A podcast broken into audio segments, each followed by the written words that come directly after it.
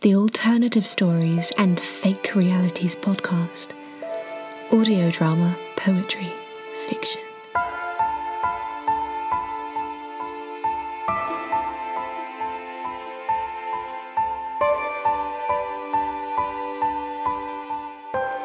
You're listening to the Alternative Stories and Fake Realities podcast. Mother of Floods, a novel by Madeline F. White.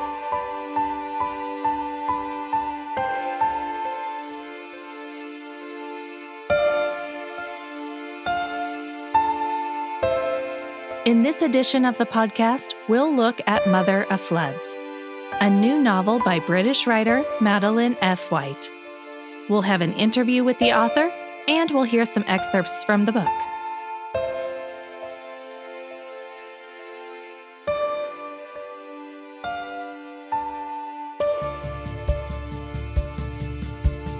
Hi, I'm Madeline F. White, and I'm a writer from Broadstairs in Kent.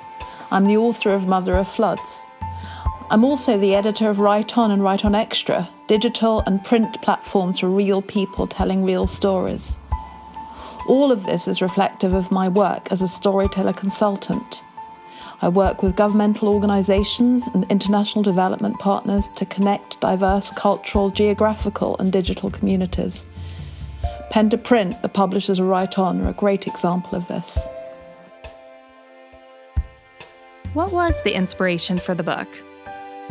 Mother of Floods is a speculative spiritual adventure Focusing on the power of creation within each and every one of us, the narrative engages on an instinctive level, moving from the current day theme of digital overload and capitalist greed into a semi fantasy world where everything becomes connected. The plot centres around the interaction of six women from different geographies, cultures, and backgrounds and is set in its age of the downfall. By connecting ancient folklore and mythology to a pixelated dysfunctional present, Mother of Floods morphs from a natural world story of survival of mankind, which may seem dystopian, into a much deeper spiritual exploration of how we can collectively shift what is happening in our world, right here and right now.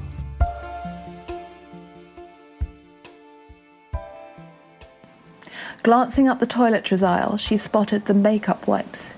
She made a grab for two packs that were on special offer and plonked them in her basket with a sense of satisfaction. The thudding at the back of her head had got even louder, a sure sign that her anxiety was getting out of hand. To focus on the practical, she surreptitiously looked for any telltale damp patches under her armpits. She stopped in her tracks. Her hand had disappeared, and the basket she was holding was floating in midair. Closing her eyes, she felt an odd counterpoint heartbeat thrumming through her entire being. What was happening? When she finally plucked up the courage to open them again, she heaved a sigh of relief. Her hand was most definitely back where it belonged again, flesh bulging out around the wedding ring she hadn't as yet been able to get off. She felt tears well up.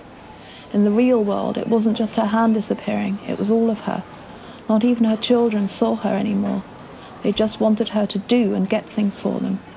She looked back down at her hands and realized that something had to give as she focused on the last echoes of the beat she'd felt run through her. She hoped to goodness it wouldn't be her sanity.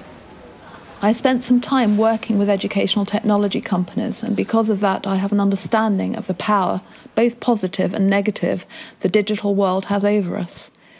I wanted to explore how to manifest this more positively and so connected my love of myth, folklore, and ancient history into imagining a mechanism that could connect our spiritual world to our physical energy while binding in the pixelated world unseen also.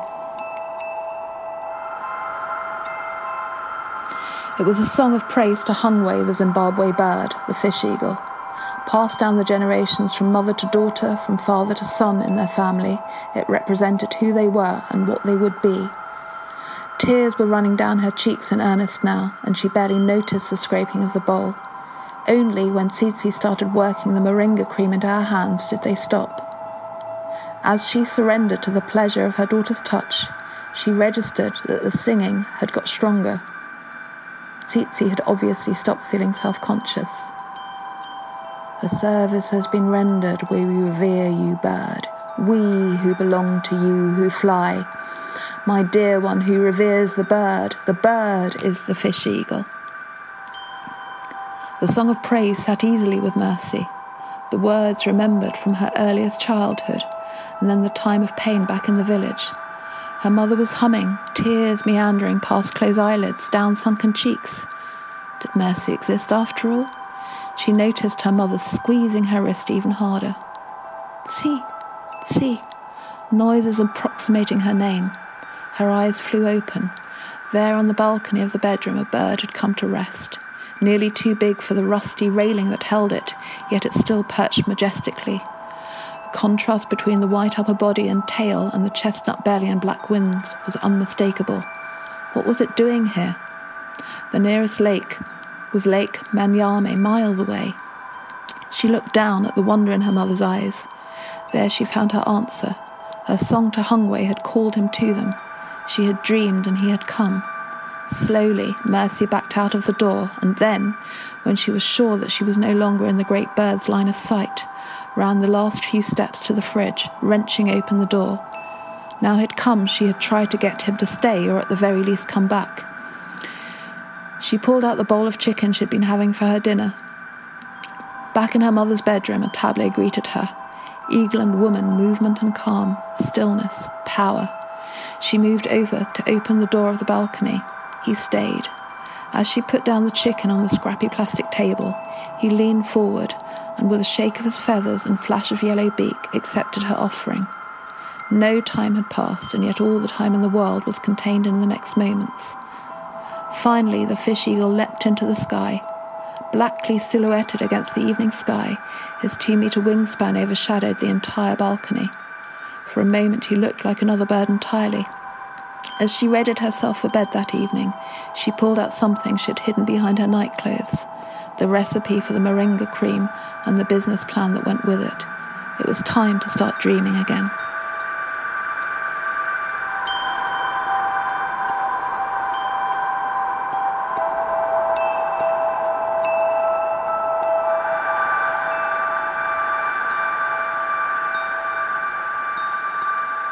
Your book has been described as depicting a world spun out of control. Have events this year made the book seem even more real or relevant than you originally envisaged? I started writing Mother of Floods three and a half years ago and finished two and a half years ago. I had no idea of what could be on the horizon, certainly not the pandemic, and these times we're facing now. However, the cult of consumerism and individualism defined our pre COVID world, which has had a significant impact on how we live with each other and the world around us, including our environment. It's been evident for some time that climate change, nationalistic tribalism, and systemic cruelty and inequity has caused us to spiral down a vicious circle, spinning ever faster, and driven in part by the growing influence of social media. A call to action was needed, and the idea of truths shared by real women of differing cultures and backgrounds, connected by a spiritual and digital world unseen, is what was and is needed. In Mother of Floods, I've collated individual stories from my work globally and in the UK around a central narrative, i.e., change is possible, and collectively we can make it happen.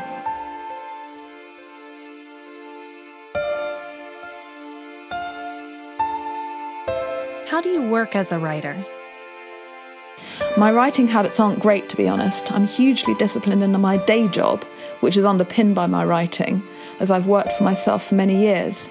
However, where my creative writing is concerned, those rules don't seem to apply in the same way. I know I need to pull myself right back and move beyond the 66,000 words that I've left around Sister of Storm since last November. A friend of mine suggested I write in the morning and then do PR and other work in the afternoon. That's something to aspire to. But poetry seems to be easy and for me as necessary as breathing at the moment. And I'm finding myself increasingly using mobile notes, that function from my phone, to get core ideas down and then polish and finish on my laptop. Which other writers are your influences? Sheri S. Tepper, Marion Zimmer Bradley, Ursula Le Guin, economist Esther Duflo and Nassim Taleb, John Twelve Hawks, First Nation writer Waubgeshig Rice, Camilla Pinkola Estes, she wrote Women Who Run with the Wolves, so many more. And I love the poetry of Auden and Dunn. Do you take influences from other mediums, films, TV shows, music, etc.? Music, in particular classical music, but I also love art and the spoken word. In fact, I've used concepts of mixed media, and particularly artwork and tattoos, around the idea of defining tribalism in Sister of Storms, the follow on to Mother of Floods.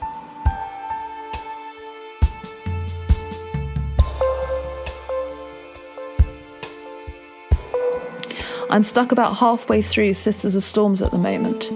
Although I've had a couple of agents asking to see full manuscripts, I'm still filled with self doubt. Is it good enough? Will there be a market? What if it doesn't work? This is causing me to procrastinate. A dear friend of mine has told me to bloom where I'm planted. At the moment, that seems to be my poetry and consultancy projects, including Write On. I also have a completely new idea for a novel. It's not letting me go, so watch this space.